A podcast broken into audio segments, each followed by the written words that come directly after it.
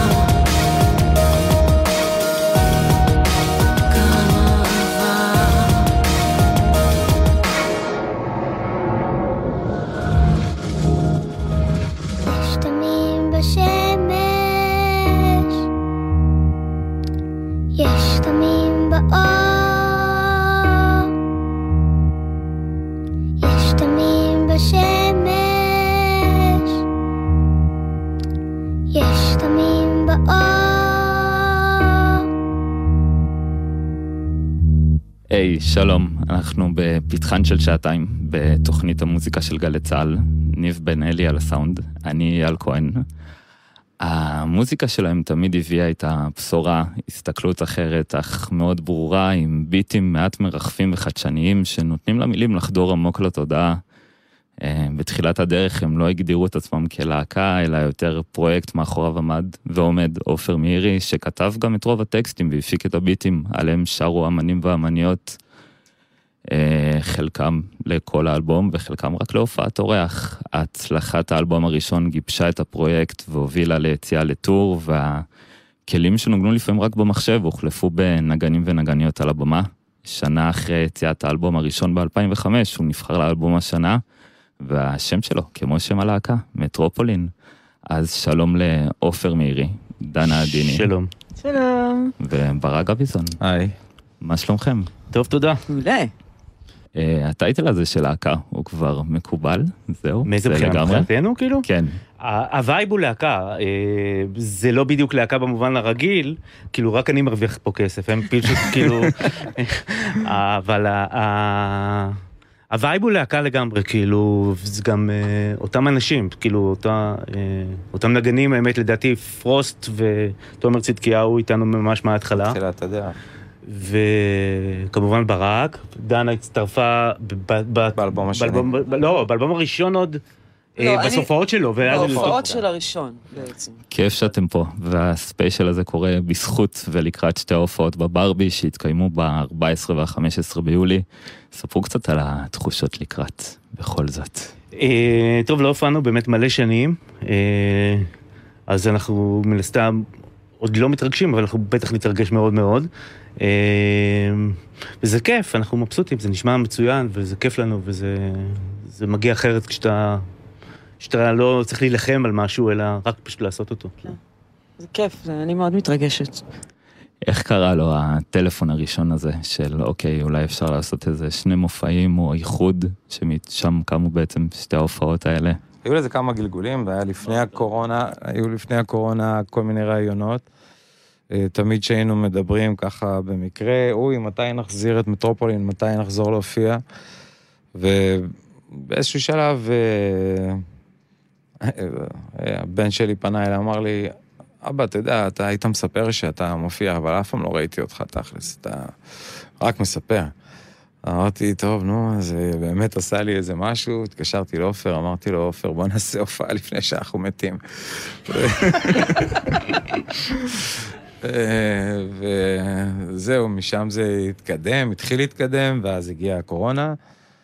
ולקראת היציאה מהקורונה פנה אליי אה, ליפיץ, אה, יונתן ליפיץ, יונתן. מי שמכיר, כולי עלמא ועוד הרבה דברים אחרים, והציע לי אה, לעשות איזה גיג. פניתי שוב לעופר, והתחלנו להרים את כל הדבר הזה מחדש, וההיענות הייתה מדהימה מצד כל חברי הלהקה, היו גם, גם הזמרות, גם הנגנים, ו... והנה אנחנו כאן. אם אנחנו חוזרים ככה להתחלה של מטרופולין בערך באמצע שנות האלפיים, אז גם שם הכל מתחיל מכמה שיחות טלפון אה, מעופר מירי עם הזמנה לאולפן. אה, ודנה, את גם קיבלת כזאת, נכון? כן. זה התחיל בערך שם. אה, של... מתקשר הסדרתי. לגמרי. אה, כן, זה היה נורא מצחיק. אה, אה, עופר קיבל את הטלפון שלי מדניאל, אה, סלומון, אה, והוא באמת התקשר אליי איזה יום אחד, ואמר, מה העניינים? זה עופר ומאירי, ואני כמובן ידעתי מי זה, אני נורא אוהבת אותו, אמר לי, מה קורה? אה, הוא שאל, את רוצה לבוא אליי אולי? לשיר? אה, יש לי איזה משהו שכתבתי, ונראה לי מגניב. ולא היה לי חיים. אמרתי לו, ברור, כן, אני באה. ובאתי בארבע, נכון. וזה היה ממש כיף, כאילו זה היה כל כך טבעי, וכזה הזוי, וממש מדהים לגלות שהדברים הם כל כך קלים כשהם צריכים להיות. אה, זה באמת היה ממש כיף לגלות את זה. וזה עדיין נשאר ככה. כאילו, עם כל השנים, עכשיו נגיד אנחנו עושים את ההופעה הזאת, עדיין ה vibe הזה, הכל קל, אין שום קושי, אין שום עניין, כאילו, הכל סבבה, משפחה, הכל מגניב. זה כל כך מרגש שזה עדיין קורה וקיים, זה מדהים, באמת. אני חושב שהיה משהו בזה שכולם היו בפרונט, אה, וגם ההגדרה הזאת שלא באה מההתחלה של להקה, שהורידה מאוד מהאגו ומהרצון הזה לעשות משהו משותף ביחד שבעצם יקרה. אה, תראה, באל- באלבום הראשון זה היה באמת יותר, התחיל כאילו בתור פרויקט והתחלתי אותו לבד. מהאלבום השני כבר אה, היה יותר מעורבות של החברים, של ברק ושל דנה, ב, ב, בכתיבה גם כן, בטקסטים וב vibe הכללי. זה נהיה כאילו יותר, באמת יותר משהו של קבוצה ולא רק אה, הזיות של מפיק אחד, כאילו. והטקסטים האלה שנכתבים עם הזמן, גם באלבום הראשון, ידעת שאתה רוצה להביא את זה לתוך איזה פרויקט כזה. הטקסטים לא, לא נכתבו, לפ... אם אתה מתכוון, הם לא נכתבו לפני, הם נכתבו אחרי שהיה את. את. את הלחן, אה, או תוך כדי. אבל אה, אני כאילו לא איש של טקסטים בבסיס, אז אני לא כאילו כותב למגירה. אני כותב למגירה מוזיקה, לא, לא, לא מילים. אני חושבת שזה גם קשור לזה שהוא ספציפית, אין לו אגו.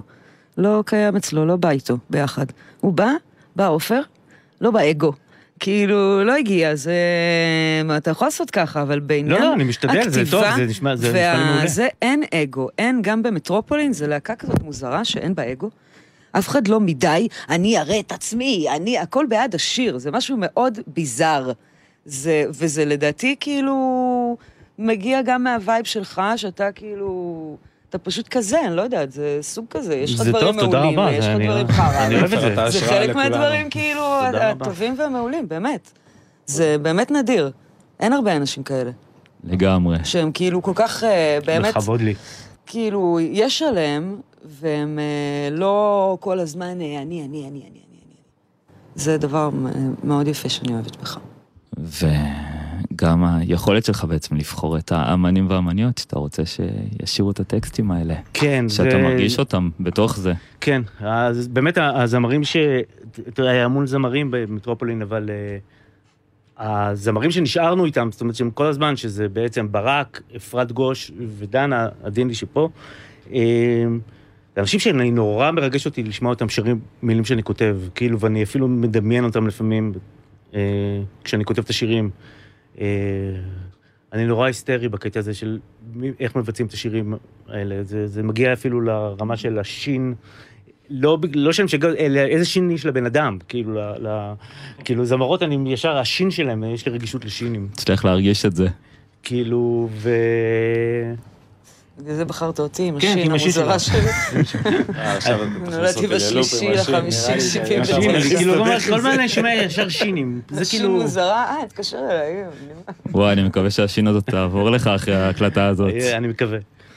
אתה יודע, יש משהו מאוד כזה על זמני בטקסטים, והעל זמניות הזאת גם באה ממקום של דברים שקראת או שמעת שנשארו לך בזיכרון מהעבר, והפכו לטקסט כמו "באי לא אומרת כלום", שבא מתוך איזה כתבה שקראת בעיתון על נערה שנכנסה לקומה בכלל. ו- נכון.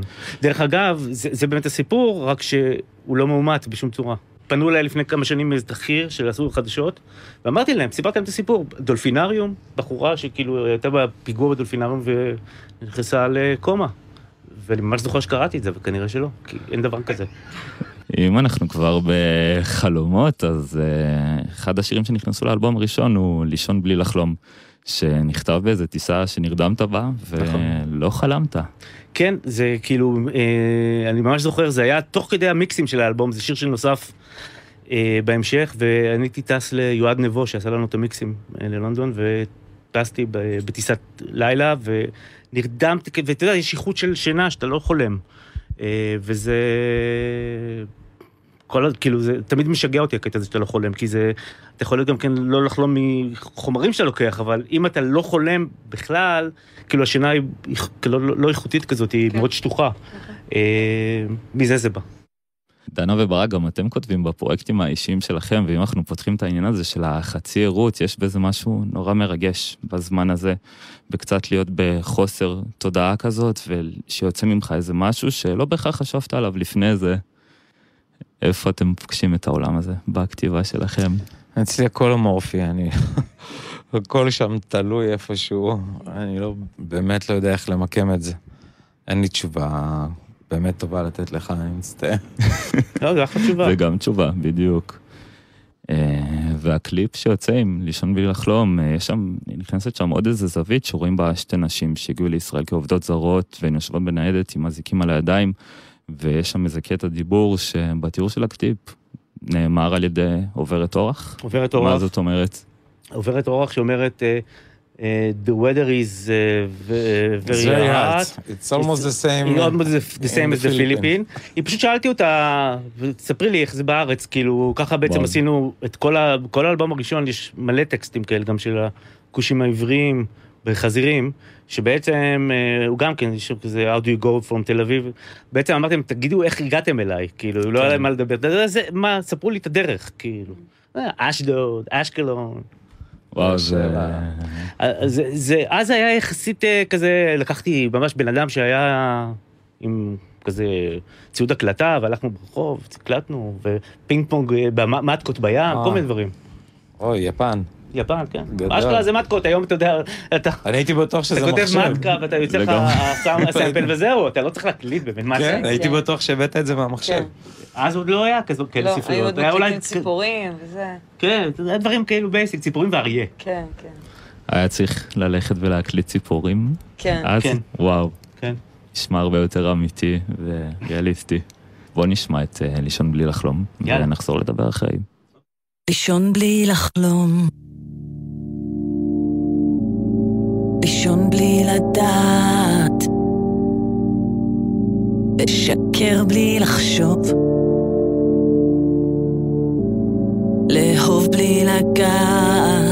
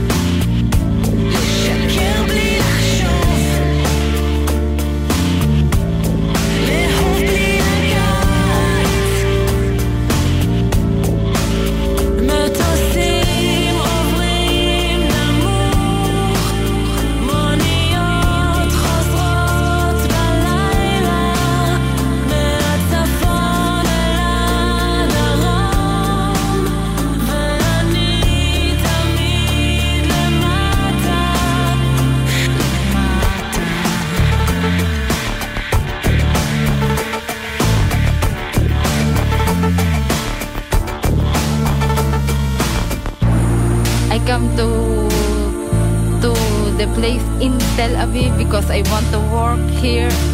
Kita ka number kasi ay napaka napakarumi nito at hindi ko gusto ang paninirahan dito.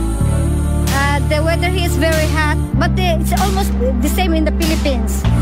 But uh, we, there in the Philippines, we don't have winter. We have only uh, Geshem and uh, kites.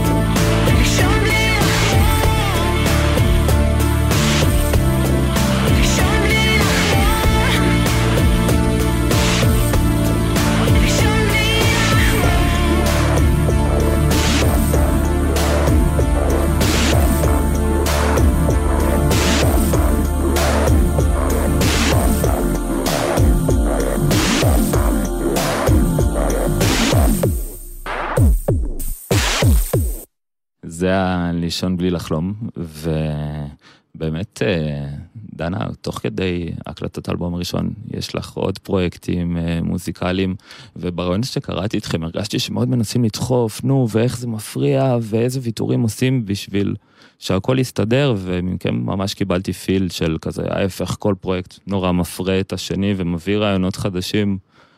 אז איך זה היה, ברק, מבחינתך גם? לי זה היה ממש, אה, כמו שאמרת, אני חייב להסכים, זה היה, זה מאוד גיוון לי את החיים, ובאופן כללי את היצירה, כי אני ביצירה שלי הייתי יותר עסוק עם גיטרות, ואתה יודע, ח- ח- חלום של להיות רוקר, או משהו בסגנון, ו... ו... ובתור אחד שגדל ב eighties ושמע הרבה סינתסייזרים, אה, פתאום קיבלתי ויכולתי אה, ממש להרגיש שאני חלק מדבר כזה, זה היה בשבילי, וואו, זו הזדמנות מצוינת לקחת את זה ו... ולהפציץ. אז כאילו, זה, זה באמת היה אה, הזדמנות חד פעמית, שנראה לי הרבה מזל שקרו לי. זהו, גם השינוי הזה בין ההופעות שלפעמים חלקם יותר אקוסטיות, או כמו שאמרת, גיטרות וזה, ופתאום אתה בא למשהו שהוא הרבה יותר אה, אלקטרוני באיזשהו מקום. אכן, זה אלקטרוניקה, זה, זה משהו שאני לא מסוגל לעשות. ולרכב על הגב של עופר זה, זה היה טוב. מספיק טוב בשביל להגיד אני אעשה מוזיקה אלקטרונית. עופר, איך זה באמת קורה באלבום הראשון, עד שכל השירים לא הוקלטו, ואפילו העטיפה הייתה מוכנה, לא היה שום סינגל בחוץ, נכון? האלבום נגמר, אה, סוף, כאילו לגמרי, אה, לפני שהתחלנו להוציא אותו, שזה די נדיר, כבר כמה שנים. אז זה לא היה כזה נדיר, אבל uh, היום זה... האלבום היה סגור לגמרי עם העטיפה והכל,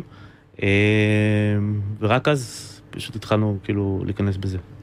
ויש גם איזה אלבום באנגלית שנגנז. לפני זה, בדיוק. נכון. אה, האל- האלבום, בעצם האלבום הראשון מבוסס על האלבום שעשיתי באנגלית, וגנזתי אותו, שחלק מהשירים היו שם. אה, היה איזה שמונה שירים, והנחתי לזה, וזה איכשהו זלג. אני האמת לא שמעתי את זה כבר מלא זמן, אני צריך לראות בכלל שיש לי את זה. אני כאילו כזה לא שומר דברים שלי, שזה פשוט אה, לא יאומן. לגמרי מעניין לשמוע את זה. וגם יש משהו, אני חושב, להקליט בעברית אה, ולעשות משהו שהוא יותר קרוב, אה, עומק הטקסטים שפתאום מתחברים לחוויות שקורות לך, וזאת חוויה כזאת שכולנו חווים בצורה מסוימת, דרך עברית לפעמים אפילו יותר מאנגלית, אז הרגשת שהיה אפשר למשל להביא משהו כזה גם באנגלית, או שזה כזה היה לך מאוד ברור שזה חייב באנגלית להיות שם. כאילו יותר, יותר קל, כי משהו בשפה יותר, אה, יותר עגול ויותר אה, אה, חלק. אבל יש משהו בעברית שאתה, ברגע שאתה מוציא, מוציא טקסט באמת טוב, אני, לא- אני כאילו לא דובר שפת, זה, שפת אם שלי זה עברית ולא אנגלית. אני הרבה יותר מתרגש מטקסט טוב בעברית, כאילו, אה, אין מה לעשות. אה, ולכן זה אותי מאתגר, כאילו, לעשות מוזיקה שבדרך כלל הייתה, לפחות אז, הייתה בדרך כלל מזוהה עם אנגלית בלבד. כאילו לעשות את זה בעברית, זה היה כאילו משהו שמבחינתי היה מאוד אה, מאתגר. אני חושב שגם משהו בחוויה הזאת של ההאזנה בכל האלבומים שלכם, שיש כמה שירים שהסוף שלהם הוא תחילתו של השיר הבא, ועל אף שכל אחד מהשירים נגיד היה יכול להיכתב בתקופה אחרת בזמן, או לספר סיפור אחר, זה דווקא נותן בדיוק את ההרגשה הזאת של אתה מוצא את המקום שלך כזה בתוך הסיפור שאתם בעצם מנסים לספר דרך האלבום. אני, אני מאוד אוהב אלבומי קונספט, אתה יודע, זה הקיק שלי תמיד, זה בין אם זה AB רוד או דברים שהתחילו את, הדבר, את הדבר הזה. אה, בכלל, כאילו, אני אוהב שכאילו היצירה היא יותר משיר. היום זה כבר לא כל כך רלוונטי, אבל אה, אני אוהב שאלבום יש לו סיפור שהוא יצירה שלמה, שמקוטעת לחלקים, ולא, ולא פשוט אוסף של שירים ששמים באלבום בסדר כזה אקראי, כאילו. לגמרי, ואחרי זה אפשר גם להביא את זה לבמה, איך זה הרגיש לכם בעצם להביא את הסיפור הזה שהאלבום מספר בעצם ברצף, אז איך עושים את הבחירה הזאת של להביא את זה גם לבמה. תראה, הדברים אה, הם מתחברים, אבל הם גם מתחברים אה, אמורפי כזה, הם יכולים להתחבר בכל מיני מקומות. האווירה היא די, די אותו, אותו דבר, כאילו, מבחינת, סגנונית, אין לנו שום בעיה לחבר את השירים אחרת או משהו כזה, זה כאילו, יש את, ה, את הדבר הזה, של, את הסאונד הזה של הלהקה ב, בכל הדברים. אז, אז בוא נשמע את חזירים, שכמו שאמרנו, מתחיל בהסבר איך מגיעים מתל אביב לדימונה, ואז לא, גם הפוך. בחזרה, איך מגיעים מדימונה לתל אביב, אליי לאולפן. לגמרי, אז בוא נשמע את זה. יאללה. Well, had to get up and go to Tel Aviv, you know, make that journey from the Negev to the uh, center of the country. I just get in the car in Dimona, and then I go through Beersheba, and then I I travel around, and I go past Ashkelon and Ashdod and uh, Rishon, Sion, and uh, then I'm in Tel Aviv, like almost in no time, hour and a half or so. How do you get from uh, Dimona to Tel Aviv? How do you normally go?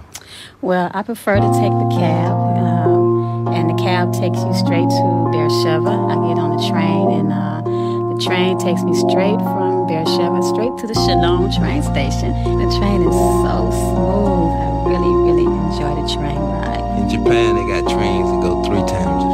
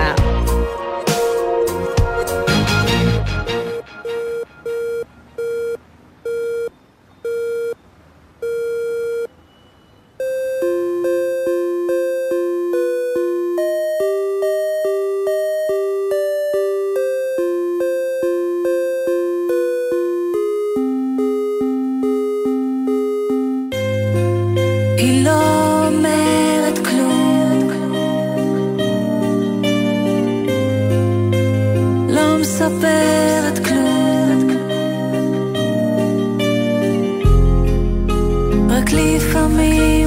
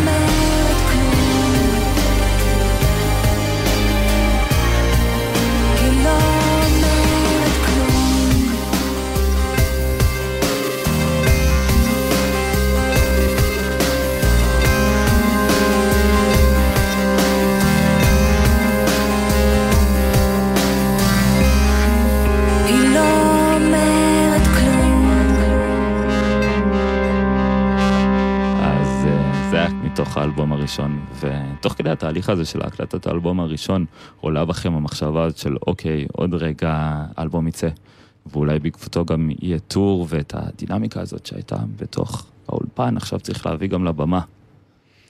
האלבום הצליח בטעות יותר ממה שחשבתי. אה, הרבה יותר, זאת אומרת, by far יותר, כאילו, אני לא תכננתי בכלל שזה יהיה כזה דבר, זה... אה, זה הפתיע, ולכן התחלנו עם ההופעות, אתה יודע, כאילו, זה לא היה מחשבה כזאת.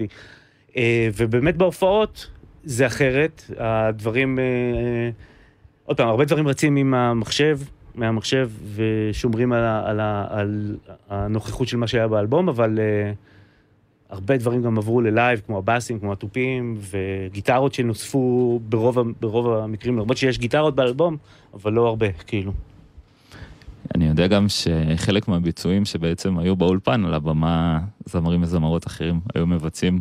אז אה, איך זה היה בשבילכם, דנה וברק? היה שירים כזה ששמעתם באולפן ואז אמרתם, וואו, כאילו, את זה אני רוצה לבצע על הבמה, למשל, אם לא שרתי את זה. אה, אני חושבת שגם זה בא מאוד באופן טבעי. אה, גם אפרת וגם אני לא כאלה נשים שאנחנו כזה מאוד אה, מקשיבות לשיר, ולא למה כל דבר אחר. ואם הוא רוצה שאפרת תשאיר אותו, אז זה מאוד ברור שאפרת תשאיר אותו, ואם הוא רוצה שאני אשאיר אותו, אז זה מאוד ברור. אין איזה חלוקת אה, את, אה, כאילו, זה לא כזה. זה הכל בא באופן מאוד טבעי. יש דברים שברק אה, שר אותם, שהיו מאוד ברורים שהוא צריך לשיר אותם, וברגע שאנחנו נכנסות, זה מפריע לו, זה משהו שם קורה, כאילו, צריך פשוט לשיר את זה, וזה זה מה שהשיר מבקש, זה בכלל לא קשור אלינו. זה לא מפריע לי, דנה. זה לא מפריע לי אף פעם. זה מפריע לי, כי אתה שר כל כך יפה, ואני מרגישה שאני, אתה מבין מה אני אומרת? שאני הורג, יש שם, זה, לא יודעת, אני, אני מנסה פשוט להרגיש את זה, ובכלל לא לחשוב מהמוח, זה, זה לא קשור לכלום, זה לא, איזה, אין פה איזה... אנחנו רק רוצים שזה יישמע טוב ונכון, ו, וירגיש שזה העניין. אז לחלק הזה, השני של השאלה שלך, ש, שבאמת אה, להיכנס לנעליים של זמר אחר ששר ב, בעצם במקור, ואז לס, איך אתה רואה את עצמך עושה את זה על הבמה, אה, לפעמים יש איז, איזשהו עניין עם זה, כי אתה מצד אחד רוצה להביא את עצמך, ומצד שני אתה... אה, אתה רואה שיש קהל מולך שיכול להיות שמצפה לשמוע את הקול המוכר הזה שהוא, שהוא. מקשיב לו בבית. אבל, אבל אחרי כמה הופעות הבנתי ש, שזה ממש לא עניין בשביל הקהל, והוא אה, הוא מקבל את ה live כמו שהוא. והוא, כן, זה לא אנחנו אה, בכלל, זה השיר, אתה מבין? זה, זה בכלל, ברגע שאתה מביא את האנרגיה הזאת, ו... ברגע שהבנתי את זה, התחלתי ליהנות מזה, ואני חושב שכולנו בעצם. אני חושב שזה גם... בזה משהו גם מאוד משחרר.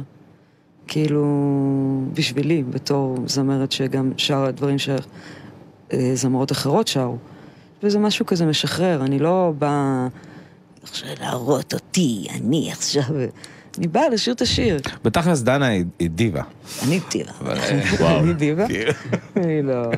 חשיפות מהחדר החזרות. כן. אני חושב שכן, זה גם מזמן איזה הפתעה נעימה לקהל. מישהו מבצע שיר אחר, שבאלבום היה נשמע ככה. ואם אנחנו מגיעים כזה לתחילת 2006, אז uh, אחרי שהאלבום יוצא, הוא גם זוכה באלבום השנה ונמכר באיזה 30 אלף עותקים. ועופר, שדיברנו לפני הרעיון, סיפרת לי שהיית בטוח, לא היית בטוח שזה בעצם ילך לכיוון הזה של זכייה, אה, גם מבחינת הז'אנר, שאומנם היה די אלטרנטיבי בארץ, אבל מקובל יותר בעולם. אז אה, איך זה היה מבחינתכם? אה, תמיד זה כיף להפתעה טובה מאשר הפתעה רעה. זה הייתה הפתעה טובה, זה פשוט, אה, עשי, כאילו, עשינו את זה וזה הצליח, זה, זה היה מפתיע, אה, אבל כאילו לא הייתי עושה את זה, לא הייתי רוצה שיקרה הפוך, אתה יודע. ברור. בוא נגיד, אני... זה שימח אותי, זה הפתיע אותי, באמת הפתיע אותי.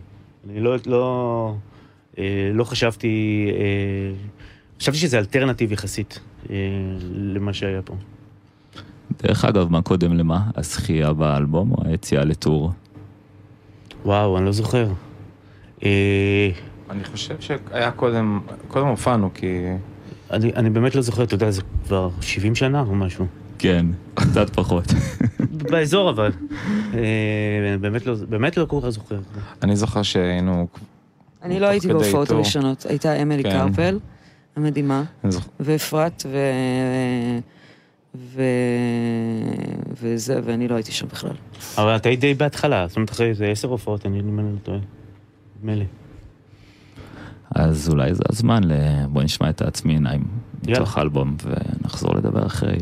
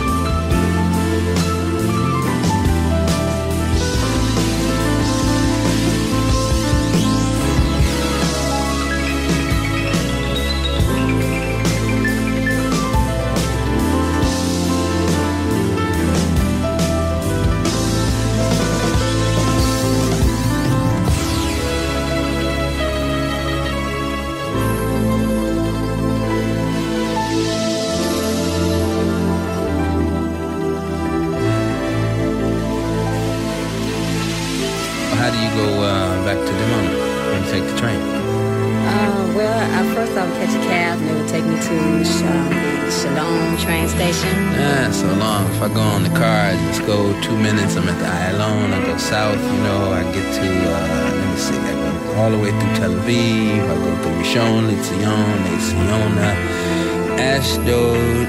Take off Ashdod. Don't you pass by Yom first? Yeah, yeah, but yeah, a little bit, but uh, don't have to go that far because that's over by the sea, and then we get to Ashdod, and we get to turn off from there, and then we go to uh, what is that? Soma Gadela. Yeah, the.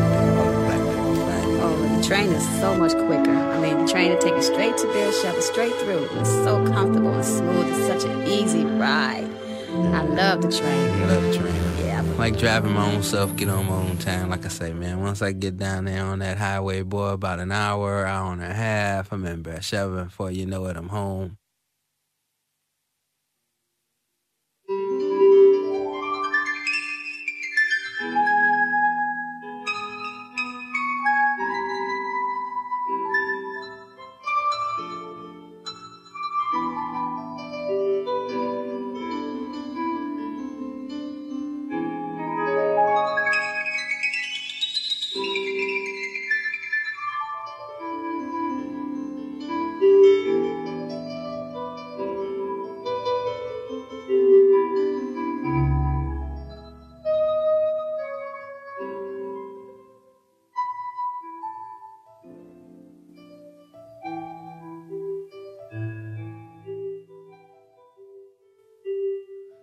עופר, לפני כן בשנות ה-80 וה-90 היית חלק מהרכב וגם מתופף של כמה זמרים, אה, ואז בתחילת האלפיים היית בעיקר על כיסא המפיק.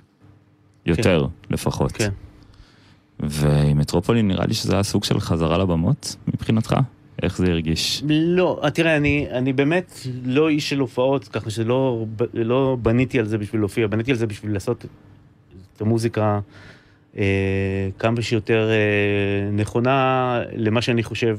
כי אני הפקתי להמון אמנים, ותמיד היה, עד לפה אתה יכול ללכת עם הכיוון שלך. אז רציתי מאוד ללכת עם כיוון של בלי שאף אחד יבוא ויגיד לי... תעשה אחרת. יותר מדי, אז תמיד היה את הדיבור הזה של יותר מדי מופק.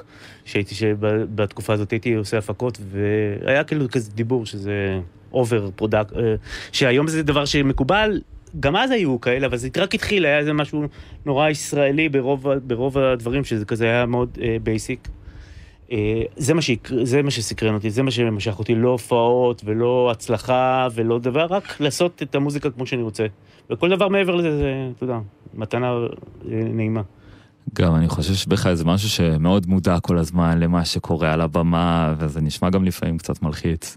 שאתה כל הזמן כזה להיות ב over מודעות. בהופעות זה מלחיץ בטירוף, אבל, אה, אה, אבל בגלל זה אני מקיף את עצמי באנשים כל כך מוכשרים, שכאילו, הם. שרו, אה, הן שרות, הם שרים, מנגנים, זה, זה, זה מכונה שמתניעים אותה וזהו. וזה פשוט קורה. זה פשוט קורה, זה מדהים. ועם השנים גם, כאילו, מרוב נסיעות היא נהיית מולחמת, טוב כזה. ברק ודנה, איך הטור הזה עם מטרופולין שונה למשל מפרויקטים שעשיתם לפני או תוך כדי? איזה חוויה זאת? לא יודעת, בשבילי זה מדהים, זו מתנה שאני מברכת עליה בחיי. גם, אה, לא יודעת, לשיר עם אפרת זה עולם אחר. זה, לגמרי. היא כל כך מיוחדת בעיניי, וזמרת כל כך טובה, ואני מרגישה כל כך כבוד לשיר לידה. זה מדהים. זה במיוחד בפרספק... כאילו... מה שהיה פעם, ופתאום אנחנו גדולות, ופתאום זה כזה, הכל, כולם גדולים, יש להם ילדים, וכולם כזה, ופתאום אתה חוזר הביתה. יש משהו כזה כמו, תסתכל על איזה כזה תמונה של אה, סנטר, שאתה כזה, אה, אני זוכר, אה, זה אני זוכר. יש בזה משהו כל כך כיף וטוב, במיוחד עכשיו, בזמן הזה של החיים, גם שלי באופן אישי, אבל... אה, של כולנו, שלא יודעת, לי זה... כן, זה נעים להיות זה אחד בשלב הדברים כזה- הכי טובים שקורים לי ב... אתה לא צריך להילחם אה, יותר מדי גם חיצונית, זאת אומרת, אתה בא ומתבסס על הצלחה שלך שהייתה. כן, בדיוק, אתה גדול, כזה כאילו, אתה לא רק נח כאילו... כזה על זרי הדפנה, אבל זה עדיין כל כך טוב, כאילו לשמוע את אפרת שר, לשמוע את ברק שר, ולשמוע אותם מנגנים, את הנגנים המטורפים האלה, שזה הזיה, אתה מסתכל לכל כיוון, אתה אומר, מה זה, מה זה? לא, לא, לא, לא, למי אני, אסתכל. לא יודע כזה מה לעשות עם עצמך, אתה מרגיש כל כך בלסט. אני מרגישה ככה, אני מרגישה שזה מתנה שיחוק מאלוהים. באמת, ממש. אחלה מתנה. אני אגיד לו את זה. אחלה שומע. מתנה. תודה עופר. אני גם חושב שיש משהו באומנות באופן כללי, שמשהו נורא יפה, שלא קורה בהרבה מקומות אחרים בחיים, שהאומנות מתבגרת ביחד איתך, ואתה נהיה יותר טוב, ואתה יותר מיושב לפעמים עם השנים, ו... וככה גם אתה נשמע על הבמה. זה כאילו כולם נהיים הרבה יותר טובים במובנים מסוימים. כן. כן, הג- הגיל עושה משהו גם טוב וגם לא טוב. כן, אבל, ו- אבל אה, מהבחינה הזאת של לבוא ולהופיע, כשאתה כבר לא ילד ואתה זקוק לזה בשביל ל- לאכול או, או בשביל להראות את עצמך, זה עולם אחר. אתה ממש מצליח ליהנות מזה ממש, פיור, כאילו. יש אווירה כזאת, נראה לי קצת יותר מרחפת כזאת, נעימה על הבמה, וכל הזיכרונות האלה שבאו מאז, אז כל הנוסטלגיות האלה, זה נורא נעים. כן, זה ממש כיף. אנחנו כבר ממש קרובים לסוף השעה. אה, בואו נשמע את מלאכים בגרסת המיקס, אה, שהיה בעצם חלק ממהדורה חדשה לאלבום, כן, נכון? מהדורה שנייה זה היה. כן. כמה זמן היא יוצאת אחרי יציאת האלבום? זה משהו כזה שיוצא די מהר, ו...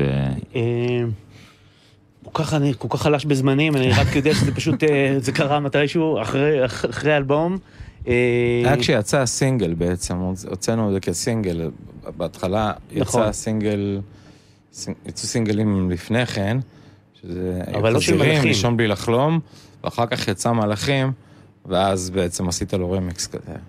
זהו, אני טועה. לא יודע, אני לא זוכר, באמת, אני כן? באמת, באמת לא זוכר, אני חייב להודות ש... לא זוכר. אליו גם מצטרפת אה, גרסה חדשה לשירו, לשירו של שלום חנוך, בלי לומר מילה. ואיך אולי הרעיון הזה של הקאבר זה והמהדורה אז המחודשת? זה היה מפ- אה, משהו של אה, גלגלצ, המצעד השנתי שלהם, והם אה, רצו קאברים, פשוט פנו לכל מי שהיה חם באותה תקופה אה, שיעשה להם קאבר. זה היה כמה שירים שלא התחברתי, ואז היה את הרעיון הזה של השיר הזה, שאת הרעיון הזה הביא דרור נחום, אה, שהוא, אה, למי שמכיר בתעשייה, הוא בחור מוכר בתעשייה. זה רעיון שלו, שזה שיר שאני מאוד מאוד אהבתי, והוא לא היה אף פעם להיט, הוא לא, לא היה שיר מוכר כל כך של שלום, יחסית. אה, אז זה היה, וזה באמת אה, היה כיף, התפוצץ, התפוצץ יפה. לגמרי, וגם אני חושב הגרסה החדשה הזאת למלאכים שהולכת לכיוון יותר רחבתי כזה. זה- כן. זה קצת dance floor כזה כן, בהוויה שלו. כן, לגמרי. ולפעמים המחשבה הזאת עולה שאי אפשר להסתכל על העבר בלי לחשוב גם על ההווה ולפעמים גם על העתיד, אז יש כזה מחשבות שעולות לפעמים על משהו שאז היה כזה יכול להיות אחרת וכל מיני דברים כאלה, או שזה בכלל לא מה, שם. על חרטות בהקלטה כאילו? למשל, בהופעות, זה משהו שמעסיק בכלל, או שזה נורא מתאים לאז. אה, אני יכול להגיד שבכל הפרויקטים שאני עושה, שהם לא מטרופולין, יש לי תמיד חרטות. כי אני, כי אני תמיד מוגבל בזמן, יש לי דדליין. במקרה של מטרופולין, בגלל שזה... אני, אני כאילו לא צריך אה, לנפק אה, סחורה בזמן מסוים, אני יכול לעבוד על זה שנים. וזה זה באמת מרגיש ככה, אחרי ש... לפחות אני, אני לא, לא אשמע פתאום משהו שאני לא אוהב, או משהו שלא ידעתי. אה, אני עד היום שומע, נגיד, לישון בלי לחלום, יש שם סנר שאני זוכר שעבדנו עליו, יואו. כאילו, החלפנו, ונסעתי ללונדון, וחזרתי, והכל בשביל הסנר, שיגע אותי הסנר. ושאני, ולפני כמה זמן שמעתי את השיר ברדיו, הייתי מבסוט מהסנר. אתה יודע, זה, וכאילו, ואני מבין למה, ובאלבומים שהיה לי פחות זמן, אז אתה יודע, תמיד יש, עוד פעם, לא חרטות גדולות, חרטות כאלה, פה הייתי צריך קצת יותר גבוהים, קצת נמוכים, לא, לא דרמטי. למה נוסעים ללונדון בעקבות סנר? איך זה קורה? אה, פשוט, כן, סיפרתי מקודם, יועד אה, נבו, שהוא הוא היה, הוא עשה את המיקסים לאלבום הראשון, היה חבר, ופשוט הייתי נוסע אליו פעם בחודש. היינו עושים מיקס, והייתי חוזר, והיינו חוזרים עוד פעם, והיה לנו, כל פעם זה היינו עושים מיקס על מיקס על מיקס על מיקס על מיקס, עד שבסוף כבר נגמר לי הכסף או משהו כזה, לא יודע, משהו קרה שם. דנה, עולה לך איזה משהו כזה? איזה מחשבה כזאת? על ההווה לעומת העבר, כל מיני דברים כאלה שאתה אומר, וואו, שזה כזה, כמו שעופר אמר, שזה משהו כזה אני בן אדם שמלווה מאוד אותך. אמביוולנטי. אני אוקיי. כאילו אומרת, אה, אין לי שום חרטות על שום דבר ויש לי חרטות על הכל. תבחר איזה צד אתה רוצה לשמוע. שניהם נשמעים טוב האמת, אז אה, אמ, יש לי הרבה חרטות. אמ, אני, אני בן אדם פרפקציוניסט מדי, ואני אף פעם לא מרוצה באמת. אה, אני אומרת כאילו כן, אבל אני אף פעם לא באמת מרוצה מהטייק או מה... זה, אני כאילו זורמת. אבל יש מקומות שאני כן מרוצה. נגיד, אה, לא יודעת, הדברים האלה שאני שומעת עכשיו, נגיד, לא שמעתי עשר שנים, ופתאום לקראת החזרה התחלתי לשמוע דברים. פתאום שמעתי. אמרתי, וואו, בוא'נה, השיר הזה, אני לא זוכרת, לא זכרתי אותו בכלל. והיה משהו בעופר שכאילו העפתי את עצמי ונתתי לו את כל המושכות. אני הכי לא בן אדם כזה, אני מאוד כזאתי, אני על הכל כזה יושבת. ופשוט נתתי לו, זה טוב בעיניך, זה סבבה, כאילו ביי, אני יוצאת מהאולפן. בכלל לא היה רלוונטי. מדהים. ועובדה שהוא צדק. כי כששמעתי את זה, זה היה פף, מדהים. לגמרי, האלבום הזה עדיין הוא mind blowing כזה מטורף כל פעם שמאזינים לו. אז אולי בוא נשמע את מלאכים בגרסת המיקס, וניפגש בשעה השנייה עם שני אלבומים והעתיד.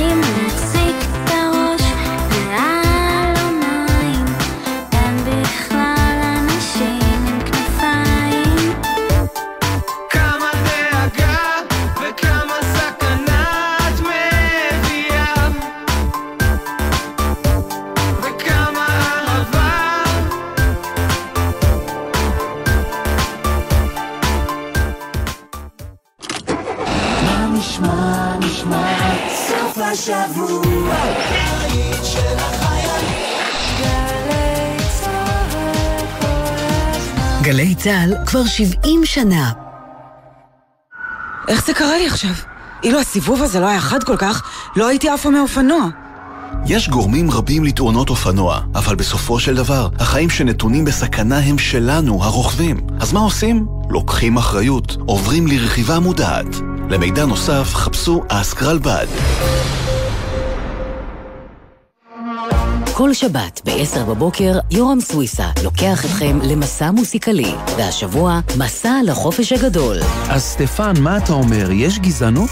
ברור שיש גזענות בכל העולם, כל מקום, כל פינה. גם כאן בארץ? גזענות זה משהו שהוא נמצא תמיד. מסע עם יורם סוויסה, מחר ב-10 בבוקר, ובכל זמן שתרצו, באתר וביישומון גלי צה"ל.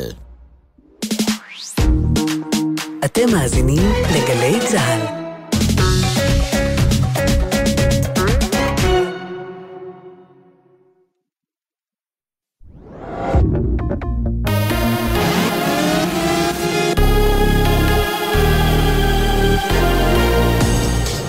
גלי צה"ל השעה 11, שבת שלום, באולפן גיא נובוטני עם מה שקורה עכשיו. באירוע ירי בכפר קאסם נפצעו הערב שלושה בני אדם, גבר בן 40 במצב קשה פונה לבית החולים מאיר בכפר סבא, ועוד שניים במצב בינוני, גבר בן 36 וילד בן 8, שפונו לבית החולים בלינסון בפתח תקווה. כתבתנו הדס שטייף מוסרת שנסיבות האירוע נחקרות. בצה"ל הגיבו לטענת הסהר האדום הפלסטיני, לפי הפרמדיק שלהם נפצע מירי של חיילים במהלך העימותים היום ליד המאחז אביתר בשומרון. מצה"ל נמסר, לא ברור האם האמבולנס נפגע מהאמצעים לפיזור הפגנות שצה"ל השתמש בהם, ייתכן שמדובר באבנים שהושלכו על ידי פלסטינים לעבר הכוחות שעמדו בסמוך לחניית האמבולנסים. בכל מקרה צה"ל לא יורה במכוון לעבר אמבולנסים. כך תגובת צה"ל, ממנה הביא כתבתנו לענייני- צבא וביטחון דורון קדוש. באיראן הודיעו הערב כי אין להם כל מחויבות לענות לפנייתה של הסוכנות הבינלאומית לאנרגיה אטומית בנוגע להארכת ההסכם הפיקוח שיפוג הלילה. בסוכנות קראו לאיראן להגיב מיידית למכתב שנשלח עליהם בנושא, בשל החשיבות הגדולה של המשך איסוף הנתונים על פעילות טהרן במסגרת ההסכם. מוקדם יותר בארצות הברית טענו כי אי הארכת הסכם הפיקוח תפגע במאמצים לשוב להסכם הגרעין. חבר הכנסת אלי אבידר ממפלגת ישראל ביתנו טוען הערב שעל הקואליציה לשתף פעולה עם הרשימה המשותפת. חבר הכנסת אבידר כתב בחשבון הטוויטר שלו, התפקיד שלנו הוא להביא את החברים מהמשותפת לתמוך בקואליציה, זה לא ילך רק בתקציבים. הם צריכים להשתכנע שאנחנו רוצים בהם כשותפים ולא רק לתמיכה אקראית בהצבעות, כסף לא קונה הכל, כך אבידר. מזג האוויר, הלילה בהיר עד מולן חלקית, מחר הטמפרטורות תהיינה ללא שינוי ניכר. לכל מאזיננו, שבת שלום, אלה החדשות.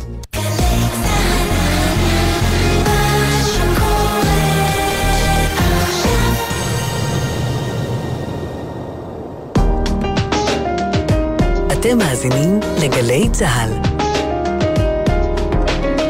הבית של החיילים, גלי צה"ל.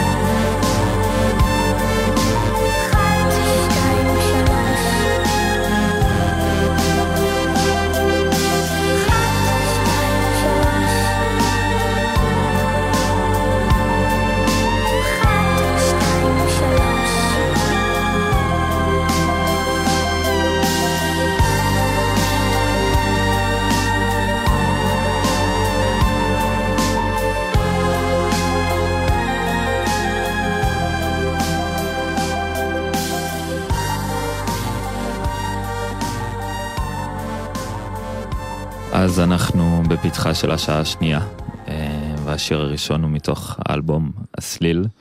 אה, למאזינים והמאזינות שמצטרפים עכשיו, אנחנו בספיישל שעתיים עם ברק גביזון, דנה עדיני ועופר מאירי, הלו הם מטרופולין, ששייטתי ברחבי האינטרנט כזה בשביל למצוא כתבות מהעבר, אז קודם כל עלו לי ערכי ויקיפדיה וכתבות, ואחרי זה בתוך ה... הופיעו לי שמות של שירים, ואז המשפט, מה המשמעות? זה נורא מצחיק אז בפורומים. אה, וזה גרם לי לטעות כזה לגבי משמעות בתוך העולם הזה של מוזיקה, וברור שיש שירים וקטעים מסוימים שנכתבו למשהו נורא מסוים. ואצלכם לפחות, מהחוויית ההאזנה שלי, תמיד חיפשתי פרשנות משתנה כזאת בין המילים, את מה שנאמר בלי להיאמר. אה, איך אתם רואים את זה? אמ, תראה, אני כאילו, הכתיבה שלי היא אסוציאטיבית, אני לא... אה, אני לא משורר, אה, או... אני כאילו כותב את הדברים בצורה די ישירה ופשוטה. זאת אומרת, אני לא... אני מחפש אה, מילים שאנשים מדברים אותם, ולא אה, אה, שירה. לגבי מסרים, אתה יודע, לי בדרך כלל יש איזה... קו מאחורי מה שאני כותב, אבל אני בטח לא מגלה אותו לאף אחד, כי לפעמים זה כל כך קו אה, אה, מטושטש, אפילו אצלי, אז אני לא... זה כל אחד שיפרש את השיר כאהבת אוזניו. לגמרי.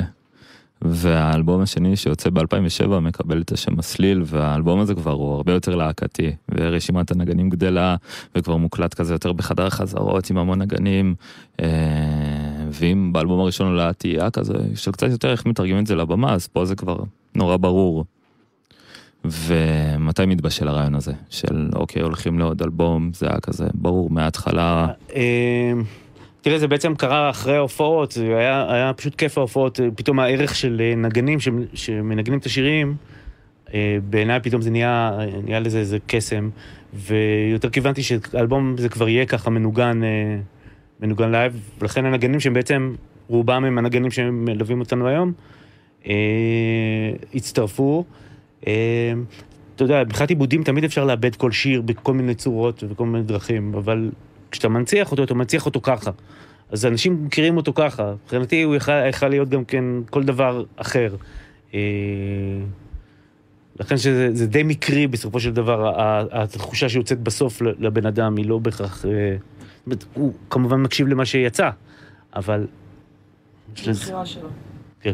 לגמרי, וגם מצטרפים עוד שני זמרים חדשים להופעת אורח, זה קורה עם אה, אביב גפן ועברי לידר. אה, אביב גפן ועברי לידר, גם ארכדי היה שם. אה, הם בעצם... מיכ... לא, ארכדי... היה באלבום ש- השלישי. מיכה בשלישי, כן. כן, תשמע, אה, ארכדי היה שם, הקלטנו חלק מהאלבום בים המלח באולפן של ארכדי. מדליק. אה, זה היה תענוג, והוא גם שר, ואת ארכדי אני מכיר המון המון שנים אחורה, אה, ממש הרבה שנים, כאילו.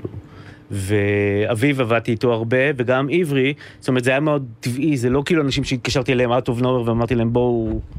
אה, כאילו זה אנשים שכאילו, אתה יודע, מסתובבים באולפנים, באותם אולפנים, אנחנו נפגשים בכל מיני נסיבות, אז, אה, אז זה טבעי לשתף איתם פעולה. כן, וקורה הרגע הזה שוב, שנראה לך שזה יכול להתאים להם השיר הזה, ואז זה למשל. ואתה יודע, אחרי בעצם יציאת האלבום מצטרפות עוד כמה חתיכות לפאזל אה, בצורת רימיקס לאחד השירים קודם כל, וגם איזה קליפ שלא היה מתוכנן, אה, בעצם זה מתחיל בזה שאתם אה, מזמינים ומזמינות מפיקים ומפיקות לעשות רימיקס לשיר נפילות קטנות, והסינגל יוצא ביחד עם הרימיקס וואו, אני נזכר בזה פעם ראשונה מאז שזה קרה, עכשיו. כאילו, אתה. הזכרתי לי עכשיו משהו שקרה. כן, נכון, עשינו תחנות רימיקסים, אני ממש לא זכרתי את זה. אה, זה היה איזה הברקה של היחצנית, אה, אלי- מהליקון לדעתי, או משהו כזה. אה, כן, אני זוכר, זה היה זה היה מגניב, כי... לגמרי. חשוב. לומר נפילות קטנות של רוני אלתר. רוני אלתר. הזמרת המדהימה בתבל. נכון. מאוד, מאוד מאוד. אה, אה, כן, היה תחרות רימיקסים, ואני לא זוכר אם זה יצא באותו, באותו זמן, אני לא בטוח. זה משהו אבל- שם באיזה חפיפה כזאת. יכול להיות, יכול להיות.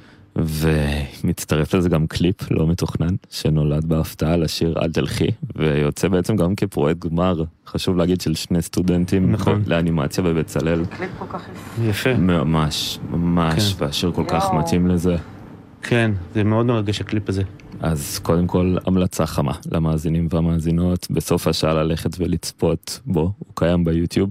ועופר, איך זה בעצם קרה? איך הם הגיעו אליך עם הקליפ הזה? זה, זה הפנייה כזאת במייל? זה הפנייה כזאת אותך? של אה, אה, סטודנטים בבצלאל, אם אני לא טועה, שאמרו לי שהם אוהבים את השיר ורוצים לעשות קליפ. שיתפו אותי בגדול, והיה נשמע לי רעיון טוב, ומאוד הופתעתי מהתוצאה. זה היה... בכלל לא ציפיתי לרמה כזאת, זה היה עשוי ברמה מאוד גבוהה. אז אה, בוא נשמע את אל תלכי. יאללה.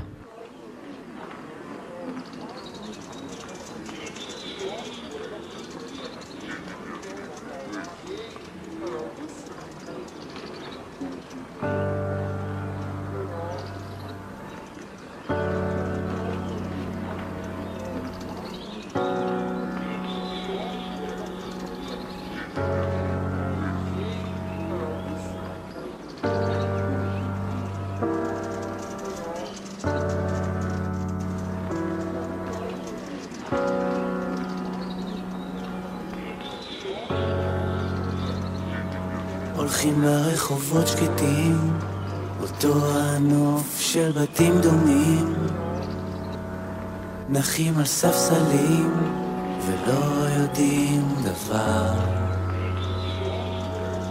מאוד מדאיג אותי הסוף, מאוד מפחיד אותי לחשוב על מה יהיה איתי ואיך זה נגמר.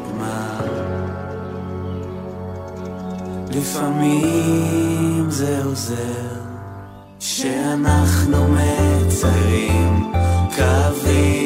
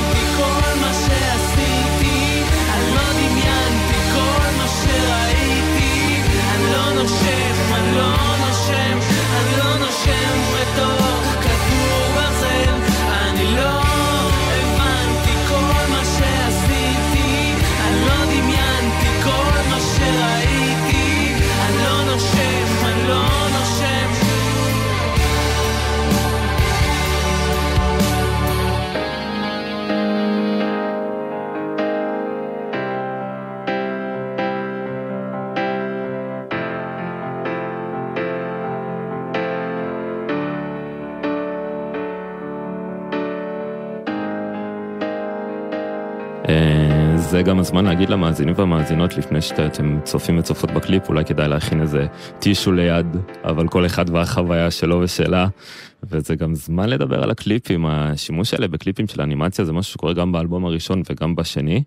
והחוויה הזאת של אנימציה יכולה להיות מאוד קרובה אלינו, ולפעמים גם אה, מאוד רחוקה, ובשירים שיצאו עם קליפ כזה זה דווקא מרגיש מאוד קרוב, הכל כזה מאוד נוגע ומאוד מרגיש את זה דווקא כי אתה מדמיין איזה סיטואציה מסוימת.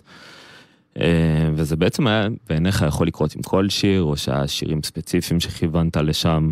אני חייב להודות שכל העניינים של הקליפים, בסופו של דבר, הם היו רעיונות של אה, אנשי הקריאיטיב עצמם, הבמאים או המפיקים, שכמובן ישבנו על זה לפני זה, אבל זה, זה... בגלל שזה לא תחום שאני מתעסק בו, אז אני מעדיף לקחת אנשים שיש להם פשוט רעיונות ו- ו- ולתת להם לעשות מה שהם רוצים. כמובן שאני מבין פחות או יותר לפני זה על מה מדובר, אבל בכל המקרים זה היה די רעיונות של האנשים, של הבמאים. כן, זה תמיד מדהים, גם בשניהם זה יצא כזה מאוד במקום וממש זה מורגש. גם כיף לתת לאנשים לעבוד, לעשות את העבודה שלהם. לגמרי. אה, זה חלק, אני חושב שזה אחד החלק, החלקים הכי חשובים בלהיות אה, אה, סוג של, לא יודע מה, מנהיג של קבוצה או, או משהו כזה, זה בליהנות מהטיב וה- והטוב שיש בכישרון של אנשים אחרים. אה, כי בשנייה אתה יכול כאילו לגרום לכולם להישמע כמוך. כמו כאילו, שאתה רוצה. כמו שאתה רוצה, כאילו זה... אבל אני, בדרך כלל כשאתה אומר לאנשים, גם, גם נגנים, זמרים ובימאים, תעשו מה שבא לכם, תעשו... אז ישר כל אחד אומר, וואלה, מה הפנטזיה שלי, איך אני בא לי לעשות קליפ, וזה, אז כאילו, אתה פוגש את האנשים במקום שהם רוצים לעשות משהו, וזה לא עבודה, כאילו. דנה חייכת בלתת לכל אחד לעשות את העבודה שלו בהפקה, ואם אנחנו נשארים בקליפים אז באין לי מקום את משתתפת, ולא באנימציה. אה, והקליפ מצולם בחלל די קטן עם תקרה שהיא איזה מטר ארבעים בערך, נכון? את זוכרת את הדבר הזה? שוב, זה הכל אה, מה שעופר אמר, שזה רומן, אה, איזה ו- איש, באמת, זה הכל עניין שלו. הוא יצר את הכל, כן, הוא בנה את הכל, זה היה בבית שלו, בבית שלו, פשוט שם... הוא בנה את זה במו. ידיו, את הבמה הזאת, וזה הכל באמת איך שהוא ראה את זה בראש שלו, ועופר פשוט נתן לו לעוף, והוא עף לירח, וכולנו עשינו מה שהוא אומר, והתוצאה הייתה בהתאם. כן. וואי, אבל איך הייתה החוויה הזאת? זה היה מדהים. מאוד נמוך, אני כן? באופן אישי מרגיש? מאוד אוהבת, אה, אה, גם, כאילו, גם בתור שחקנית, אני אוהבת להתכווצ'ץ' ולתת, כאילו, ת, ת, תעשה. אני אוהבת את זה, יש בזה מקום, יש איזה מקום בי שאני אוהבת את המקום הזה. זה, זה היה מאוד כיף, זה היה מאוד כיף לתת לבן אדם שאתה גם מאוד מעריך, לראות אותך ולהגיד לך מה לעשות. כל התנועות שעשיתי זה הוא אמר לי לעשות. וואו. כל מה שעשיתי זה הוא אמר לי לעשות. הוא פשוט ביים אותי מתחילת הקליפ עד הסוף. וזה היה מאוד כיף. אז זה הזמן עוד פעם לחזור לרומן, רומן לינסקי. נכון, רומן לגמרי, לינסקי, זה משהו. משהו. לגמרי. אז אה, בוא נשמע. באמת, כל כך מוכשר. ממש. אז בוא נשמע את אין לי מקום, אוקיי. וכשנחזור נדבר על האלבום השלישי שיוצא חמש שנים אחרי.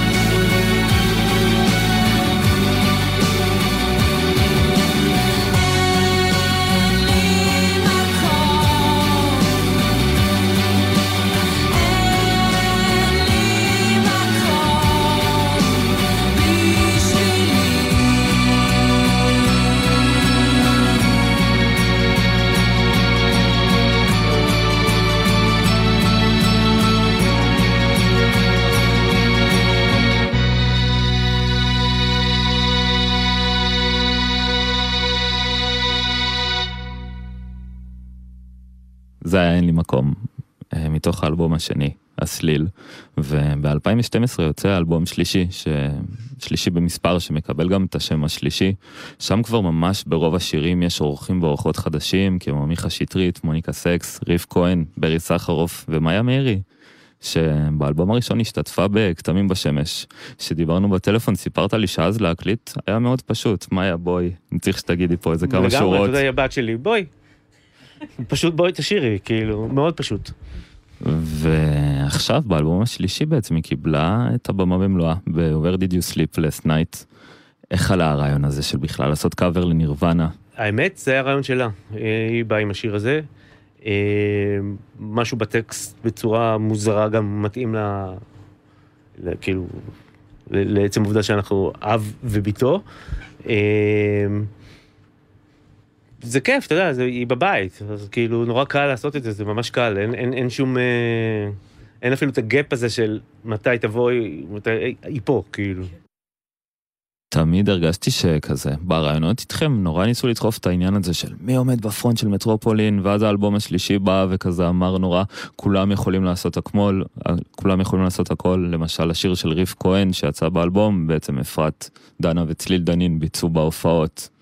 ו... מה עם השיר הזה באמת? לא עשינו לא נכון, עשינו למה אותו. לא עשינו? גם יפן, למה לא? לא, אבל זה שיר צרפתי, חבל שלא עשינו, אוקיי. אה, יש ספוילר לקראת ההופעה? זה יקרה? אה, יכול להיות שזה, זה היה שיר דווקא ש... נכון. לגמרי. ודנה, סתם, באחד הראיונות את אמרת שלפעמים לאנשים נורא נחמד כזה להדביק איזה תווית מסוימת, כאילו לרצות להזדהות עם מישהו מסוים, אבל אי אפשר להיות כל הזמן אותו בן אדם, ואם אנחנו לוקחים את זה למוזיקה, אז היא מתבגרת פשוט ביחד איתנו, והחוויות שאנחנו חווים איתה, גם המקום ממנו אנחנו נכתוב ישתנה. אז איך אתם מרגישים לגבי זה, שהרגשתם שבכל אלבום מספר סיפור חדש לגמרי, או שדווקא האלבומים הם המשך כל הזמן, אחד של השני, כמו סיפור? אה, לא, כל אלבום הוא בנפרד, הוא כאילו איזה סיכום של איזה תקופה. אה, אבל אתה יודע, אתה לא חושב על הדברים האלה שאתה עושה את זה באמת. אתה יכול לחשוב עליהם בדיעבד ולפתח תיאוריות, אבל בפועל אתה עושה. אתה עושה, אתה רוצה לכתוב שירים, זה מה שאתה אוהב לעשות, אתה עושה אותם. הקונספט שמחבר ביניהם הוא דבר שנבנה עם ה... ביחד עם העבודה. ובדיעבד. וגם אתה בדיעבד. רק יכול כן. לראות את זה, היי, יש לזה בעצם קשר, אבל זה לא כזה מוזר, כי זה אותו בן אדם כותב את הדברים האלה, בעצם. הוא פשוט מתבגר, והוא משתנה. ולפני 20 שנה כתבת משהו אחד, ולפני, אתה יודע, אז אם אתה, אתה, כשאתה רואה את זה בדיעבד, אתה אומר, באמת יש לזה איזשהו קשר לסיפור, אבל באותו רגע אתה לא נראה לי, לא, לא, לא אני לפחות, ולא עופר או ברק. כן, אתה לא חושב, אתה פשוט עושה. אנחנו באופן כללי לא אנשים שכזה חושבים איך נכבוש את העולם, אני חושבת. אה, ממש לא. כאילו, בקונספט... שאלת קודם, אה, לדעתי, אה, שאנשים דיברו על זה ש... שאלו מי בעצם בפרונט במטרופולין, לפי דעתי, זה מי, מי הגב של מטרופולין. זו שאלה יותר נכונה, כאילו, ובתכלס עופר הוא בעצם ממציא הפרויקט, ו... או לא פרויקט, ההרכב, ו... ועומד מאחורי כל השירים המהממים האלה, והחוויה המקסימה הזאת שאנחנו... חלק ממנה. חלק ממנה. שכולנו אותו דבר. כאילו, באיזשהו אופן, בתחושה. אה, אין יותר ופחות. אין... אה, כולם יודעים מה קורה בעצם, אבל בתחושה הכללית היא שאין ממש את הפרונטמן של הלהקה. סבבה, אנחנו עשירים, אה, סבבה, אחלה, אבל זו תחושה אחרת, זה מוזר. כל אחד הוא הפרונט של הדבר הזה. זה- וכל אחד גם לא הפרונט של הדבר הזה. זה גם מרגיש שזה בדיוק זה שזה לא התחיל בטייטל של להקה, שפותר מבעיות אגו. כמו שאמרת בהתחלה, אתם כאילו מתים אחד על השני והערכה היא תמיד הדדית וכולם מוצאים את הפרונט שלהם בתוך טפו טפו, הבמה. חמסה, שלא נריב לפני ההופעה. חס וחלילה, לא, אנחנו לא-. לא בכלל לריב. נכון. האמת שלא. מריבה להקתית כזאת, כמו שאני זוכר מלהקות שהפקתי. יש להקות רבות. לא רבנו, לא. אה, זה אמיתי הסיפור הזה? וואי וואי כן. וואי וואי, זה לא המקום, אבל לה- להקות, שיצא לי להפיק כמה להקות, רוק. זה כאילו כמו ב... ב זה, זה הכי, הכי קורה שם, המריבות והסכסוכים, זה לא יאומן. כן, זה מה שקורה בחדר החזרות, שכאילו מגיעים ופתאום משהו לא מסתדר, ולפעמים יש כזה כעס, או... כן, זה... תשמע, אצלנו זה, לא, זה פחות קיים כי, אה, אה, לא יודע, אולי גם בגלל שאני קצת כזה, אז אני גם בוחר אנשים שהם כאלה. אז אין לנו כל כך... אה, כאילו על מה לריב. אין לנו על מה לריב, אתה יודע, מקסימום מישהו אומר, אנחנו לא... בוא נשנה, בוא נזיז, אז משנים, בודקים. אין כזה דבר, לא. תעשו ככה כי אני, זה, אני רוצה ככה וזה לא קיים. נשמע שזה גם הרחיק מכם את העיתונות וכל מיני דברים כאלה, כי אז כל השאלות האלה, המעצבנות האלה שאלות לפעמים גם קצת מערערות באיזשהו מקום כזה את העשייה, ודווקא נשמע שזה ממש הרחיק אתכם משם. זה הרחיק אותנו מהעיתונות, אם כבר. פשוט, כאילו, אנחנו לא, אתה יודע, אנחנו לא... אה, אה, לא ראינו בעצמנו אף כאילו להקה, אה, מה שנקרא, אה, של להקה של כוכבים, להקת פופ, או אתה יודע, עם כל מה שקשור בזה. אנחנו יודעים ליהנות כשאנחנו עושים רעיונות, ו- ולא עושים את זה הרבה גם כן. לגמרי. וואו, אני קראתי כמה כתבות ואמרתי כמה שאלות חוזרות על עצמה, מה קורה עם זה, כאילו, כל הזמן עוד פעם השאלה הזאת, ואז אמרתי, יש מצב שלא קראתם את זה אז, וזה כאילו לא היה במקום הזה בכלל, של עשינו רעיון והתקדמנו הלאה. כן, כן, אני לא קראתי כלום. אני גם כן, אני לא, לא, לא, לא מתעכב על הדברים האלה. וגם אני תמיד אמצא משהו לא טוב. אז בגלל זה אני לא קוראת, כי אני תמיד אמצא משהו לא טוב. ואז אני אבכה בלילה. אז אני לא וואלה. קוראת. לא, אני לא קוראת. וגם, גם החשיבות של זה קצת ירדה עם השנים. כן, נכון, בדיוק. דיברנו על זה באמת זה לפני. כבר, אתה יודע, פעם, אני זוכר שיצא האלבום הראשון, היה שני מבקרים, היה את אה, יוסי חרסונסקי במעריב, ו... אה, בן שלו אולי. אה, לא, אה, עוד לפני גלוחובסקי, בידיעות עמוס אורן. והם שניהם היו, ואתה ידעת מראש שרק ביום רביעי מפרסמים ביקורת על סינגל אחד. וכל המדינה הייתה שולחת להם זה, ומחכים, ואתה לא היית יודע שהעיתון יוצא. והעיתון יוצא, אתה פותח את הדף ורואה אם כתבו עליך או לא כתבו. כאילו זה הזוי לחשוב על זה, היום זה בכלל... כן. זה יכול לצאת לך כתבת שער באחד העיתונים הגדולים, ואף אחד לא ידע מזה. נכון. בדיוק. וכן, ובסוף הצפיות ביוטיוב או איזה שיר שפתאום עלה מאוד לגמרי. מהר לגמרי, בטופ הדברים היום trends. קורים אחרת לחלוטין. לגמרי. שלפחות בדבר הזה זה כיף. אז יש הרבה ממש. דברים שיש לי טענות, אבל בעניין הזה זה... בוא נדבר רגע על אה, צליל דנין שמשתתפת באלבום השלישי. לגמרי, פייה. מה זה הדבר הזה? ואז עם בת 22 בערך, נכון? אני חושב, כן. מתקשר אליה, איך זה קורה החיבור הזה ודווקא צליל? היא שלחה לי פשוט בפייסבוק או משהו כזה, אה, וכאילו שולחים לי הרבה, אז שלחו לי המון בתקופה ההיא, ואני כמעט תמיד אני מקשיב, וכאילו כמעט תמיד אני לא מוצא, הרבה פעמים אני לא, לא מוצא משהו שמדבר עליי, והיא ממש אהבתי את ה vibe שלה, את השירה שלה, זה היה מאוד פשוט, קל. שלחה, אמרתי לה, התקשרתי אליה, אמרתי איזה יופי, ו... היא עשתה איתנו גם כמה הופעות. היא זמרת. מהממת, ממש. זמרת נהדרת, באמת נהדרת. ומשם יצא אתה גומר אותי. נכון. באלבום השלישי. איזה שיר. אה, ממש. אז בוא נשמע אותו, יאללה. ונחזור לדבר אחרי.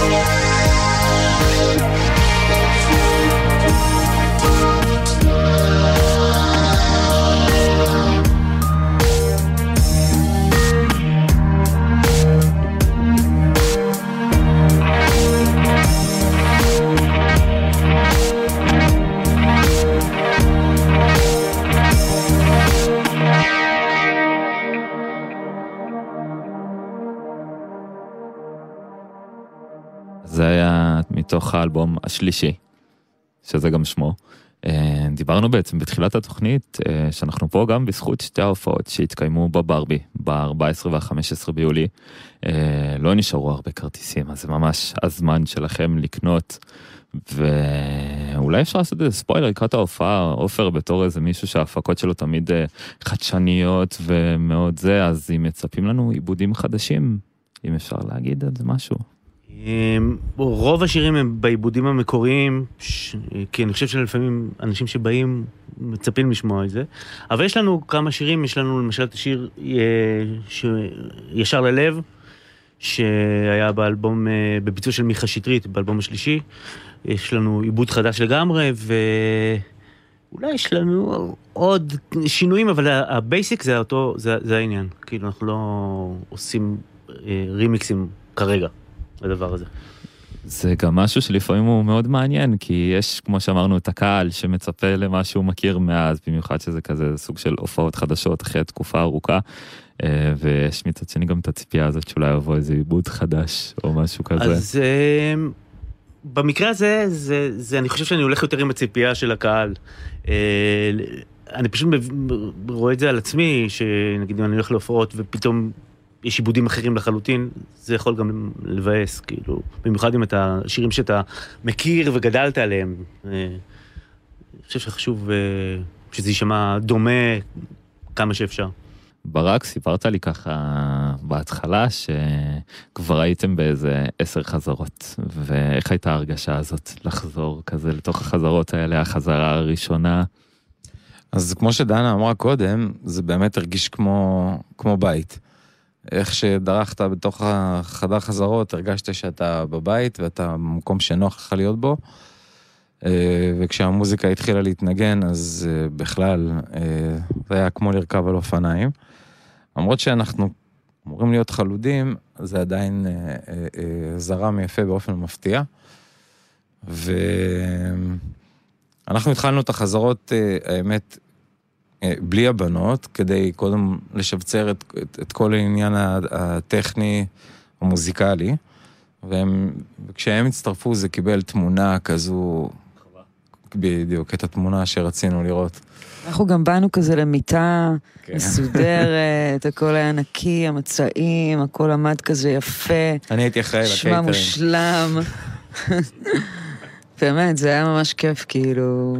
והחזרות האלה הן כבר קורות בברבי, ממש על הבמה הזאת, יש את הדמיון הזה של ה... לדמיין שנייה, החזרות הן קורות בברבי. לא, לא קורה בברבי, קורה בחדר חזרות ב... אה, לא, זה, אני מניח שאנחנו נעשה חזרות בברבי, בטח אה, קרוב להופעה, ב, אבל אה, אה, לא, אנחנו עומדים אה, בחדר חזרות ומדמיינים.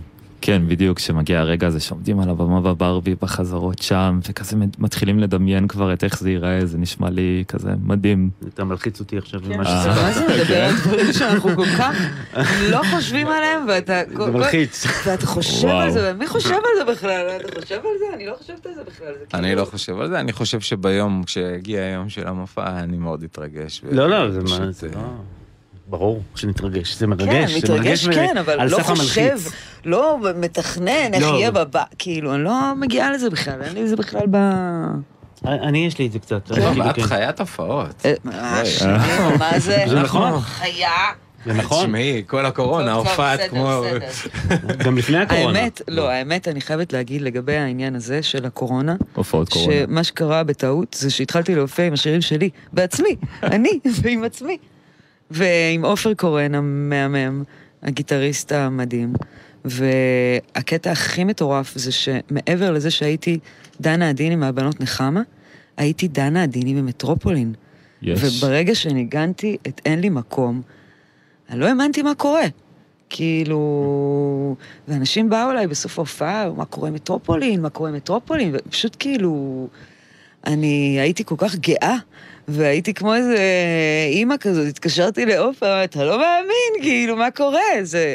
באמת זה היה מדהים, לראות כמה זה באמת עדיין להקה שטבועה לאנשים כזה ב... בעצמות, אני לא רוצה לעשות איזה בילדאפ כאילו וואו וואו מי אנחנו, מה, מה עופר וזה, אבל באמת זה היה מדהים לראות את זה. כי המון שנים לא הופעתי עם דברים שלי בכלל, ובאמת כשבא השיר הזה, זה היה כמו קסם, כל פעם, כל פעם מחדש, קטע הזוי. אז הנה המשאלה שלהם לגבי מה קורה עם מטרופולין, הגיע, מקווה שמאזינים ומאזינות. אם אנחנו חוזרים קצת לקליפים, אז השיר שפותח את האלבום השלישי הוא "תעשה לי טוב", שגם צולם בים, בתוך המים, חלקו. נכון. נכון. אה, כן, דנה שם אה, מבלה בים עם- עם- עם מישהו, נכון? זה דוגמן מוכר כן, עם כלשהו. אנטון ליד. המהמם. אוקיי, אז... כן, זה קליפ שביים אה, בן בכר. אה, קליפ מאוד יפה. כן. לגמרי. אה, כן, התגלגלתי שם. נתתי בראש. גם בתוך המים. גם בתוך המים, גם מחוץ למים. כן, כל הדיונה הזאת שם. נראה נעים. אה, בוא נשמע את תעשה לי טוב, ואנחנו כבר ממש מתקרבים לסוף השעה.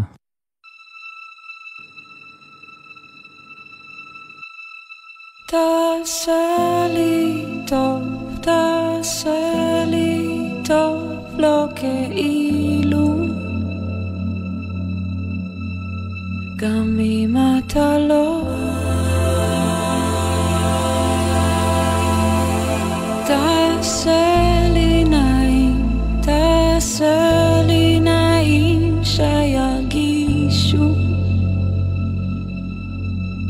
שזה לא במקרה. שזה משנה